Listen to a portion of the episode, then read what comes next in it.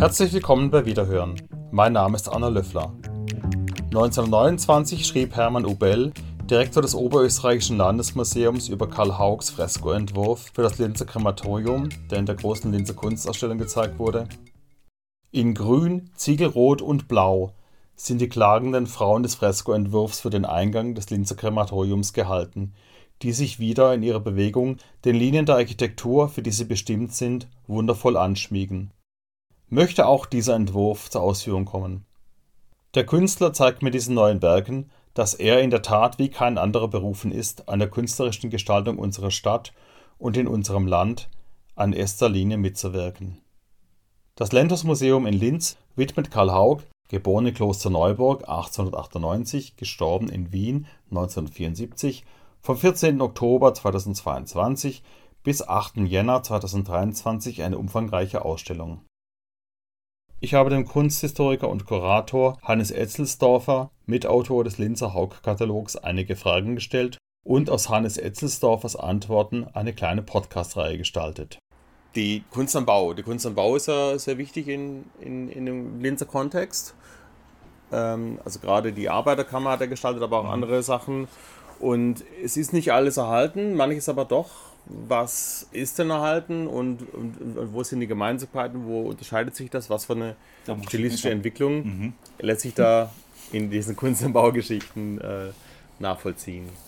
Naja, einer seiner prominentesten Aufträge, der leider verschwunden ist, ist die Gestaltung der Bahnhofshalle des Linzer Hauptbahnhofs, äh, der in seiner Bildsprache auch versucht, sein Gestaltungswillen, so wie er es auf dem Tafelbild entwickelt, auch dort umzusetzen. Es gibt ja viele Künstler, die dann plötzlich, wenn sie vor einer Monumentalaufgabe gestellt sind, einen ganz neuen Modus entwickeln, weil sie glauben, da müssen sie, muss eine andere Bildsprache her, um, um, um auf 10 Meter zu funktionieren. Das braucht Karl Haug nicht, weil er dank seiner kompositorischen Fähigkeit äh, es sehr gut versteht, diese Erzählweise auch ins Großformat zu übertragen. Es ist natürlich ein Ort und es gibt ja heute einige Vorzeichen noch davon, die sie erhalten haben äh, und auch Fotos. Äh, war ja die Schwierigkeit einerseits in eine vielgestaltige Architektur ein so großformatiges äh, Werk unterzubringen, wo die Bildsprache auf große Motive setzt, wo einerseits Landschaften, aber auch narrative Momente aus dem Leben Oberösterreichs unterbringt. Etwas, was natürlich in den 30 Jahren nicht ungefährlich war, politisch ungefährlich, weil es weil das solche Huldigungen einerseits in, in völlig überzogene Lobpreisungen und ideologische äh, Exkurse führt und auf der anderen Seite vielleicht, äh, dass es sich nur mehr um dekorative äh, Momente handelt. Aber er findet einen sehr guten Mittelweg und, und äh, hat also dann auch Theatervorhänge gestaltet, hat dann auch Krematorien beispielsweise in Linz äh, schon bei der beim Bau mitgewirkt, also er wurde da schon mit einbezogen. Es ist ja oft so, dass er fertige Gebäude, so wie beim Bahnhof, ja dann nur mit eine Behübschung stattfindet, um mhm. das einmal pejorativ zu sagen. Aber beim äh, Linzer Krematorium wird er bereits früh in die Gestaltung eingebunden, wird auch berücksichtigt, seine künstlerischen Entwürfe und man sieht auch, wie er dann auch selbst beim Glasfenster auch eine Bildsprache entwickelt, die diesem Medium entsprechend ist. Einerseits auch, auch, auch thematisch, es ist äh, in den 30 Jahren war Feuerbestattung noch nicht so en vogue, musste also da eine allgemeingültige Bildsprache entwickeln, auch in Botschaften, die also auch, auch vom ideologisch-religiösen äh, sich ein bisschen entfernt zu einer allgemeingültigen äh, Botschaft kommt und das ist ihm sehr, sehr gut gelungen. Etwas, was ja heute noch besteht. Glasfenster ist der ganze Auftrag nicht umgesetzt worden, aber ein Teil davon. Und äh, ich glaube sogar, dass diese Entwürfe erstmals äh, nach 45 jetzt wieder in Linz zu sehen sind. Mhm. Die waren einmal in einer Ausstellung zu sehen, das hat dann auch Opel beschrieben, aber nachher sind sie versenkt, verschwunden und, und es ist schön, dass das jetzt wieder äh, zu sehen ist. Es ist sehr schön, dass in dieser Ausstellung auch Platz reserviert wurde für eine große Komposition, äh, für das sogenannte Rosenstüberl, das ist ein Lokal in Linz, das lange Tradition hatte, äh, das unterschiedliche Vorgeschichten hatte. Ich erinnere mich in den 40er, 50er Jahren durften Frauen neun Männerbegleitung dort in das Lokal gehen. Das ist ein sehr seriöses Lokal. In den 30er Jahren hat man dann äh, den Auftrag an Karl Haug gegeben, eine, eine Weinleseszene, eine groß äh, platzfüllende Szene zu schaffen als Dekorationsbild. Und äh, wenn man sich dieses Bild heute anschaut, das ist ja selten zu sehen, weil, weil ob das Format wirklich alle äh, Ausstellungsmöglichkeiten sprengt, dann ist das fast eine Zusammenschau all dessen, was Karl Haug bis zu diesem Zeitpunkt an verschiedenen Eindrücken aufgesogen hat. Es ist auch ein Dokument dafür, wie er Monumentalaufgaben löst. Äh, es ist eine, im Grundgedanken eine heiter bukolische Szene, die sind da im Weingarten mit dabei ganz zart anzüglichen Nebenszenen, aber die sind so subordiniert dargestellt, dass man es erst auf den zweiten Blick bemerkt, wenn da jemand, eine Weingartenmitarbeiterin, äh, wenn er sich der halt intensiver nähert, das, das ist unübersehbar. Aber es ist alles in einem Stil formuliert, wie wir das vielleicht, vielleicht im Musiktheater bei Richard Strauss am ersten, Elektra etc. Es ist alles ritualisiert. Es ist äh, ein Bild, das äh, wie in einem Schreittanz funktioniert, wie eine Inszenierung, also nicht eine Momentaufnahme, Genre wie bei Dannhauser im 19. Jahrhundert, sondern wirklich ein, eine Zusammenschau dessen, was er an, an Klassizismen gesehen hat und wie er Klassizität versteht.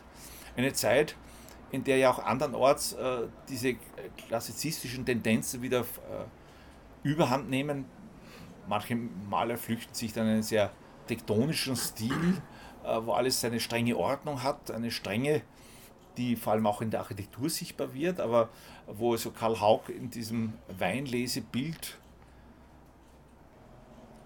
ein Stimmungsbild der Zeit auch entwirft. Ich traue mir das so zu sagen.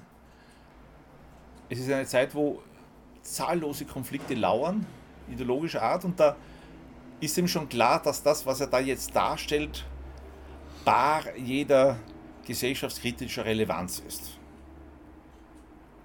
Und es ist eine, es ist wie eine Verpuppung eines Stils. Also steht also dieses Bild da und entkoppelt sich von allen Vorbildern und beruft sich nur auf die eigene Stilsprache, die er zu diesem Zeitpunkt als seine charakterlich vielleicht am besten zutreffende Bildsprache erachtet hat. Das ist insofern interessant, weil er zur gleichen Zeit noch äh, durchaus auch neusachlich arbeitet. Aber die neue Sachlichkeit ist ein, ein Weg, den er nur ganz kurz betritt, weil er vielleicht schon auch ahnt, in welche plakative Dimensionen sie dann abdriftet, wie sie heute aus schmerzlicher Erfahrung, dass viele Künstler der neuen Sachlichkeit dann schnurstracks in die Ideologie des Dritten Reiches übermarschiert sind, weil sie ihre Kunst, ihre Präzision, ihre Klarheit natürlich auch in den Augen der Machthaber ideal geeignet hat, die politischen Ziele zu artikulieren und auch zu manifestieren. Und da übt sich also Karl Haug in, einem, in einer symbolistischen Sprache, die dieses Thema, der Wein, das Dionysisch, der anderen Seite das Apollinische, auf einen Punkt bringt, der in der Zeit doch recht einmalig ist. Während woanders also klassenkämpferisch äh, gearbeitet ist, ist das eine Enklave, die natürlich auftragsbedingt äh, ist, aber zugleich zeigt, dass er auch hier seiner Bildsprache treu bleibt. Und äh, das ist vielleicht auch ein Problem, ein Problem, das sich später da zeigt, dass er diesen Stil so zementiert, dass er nach 45 sehr schwer aus, aus dieser Stilsprache wieder rauskommt, um sich zu neuen zuzuwenden.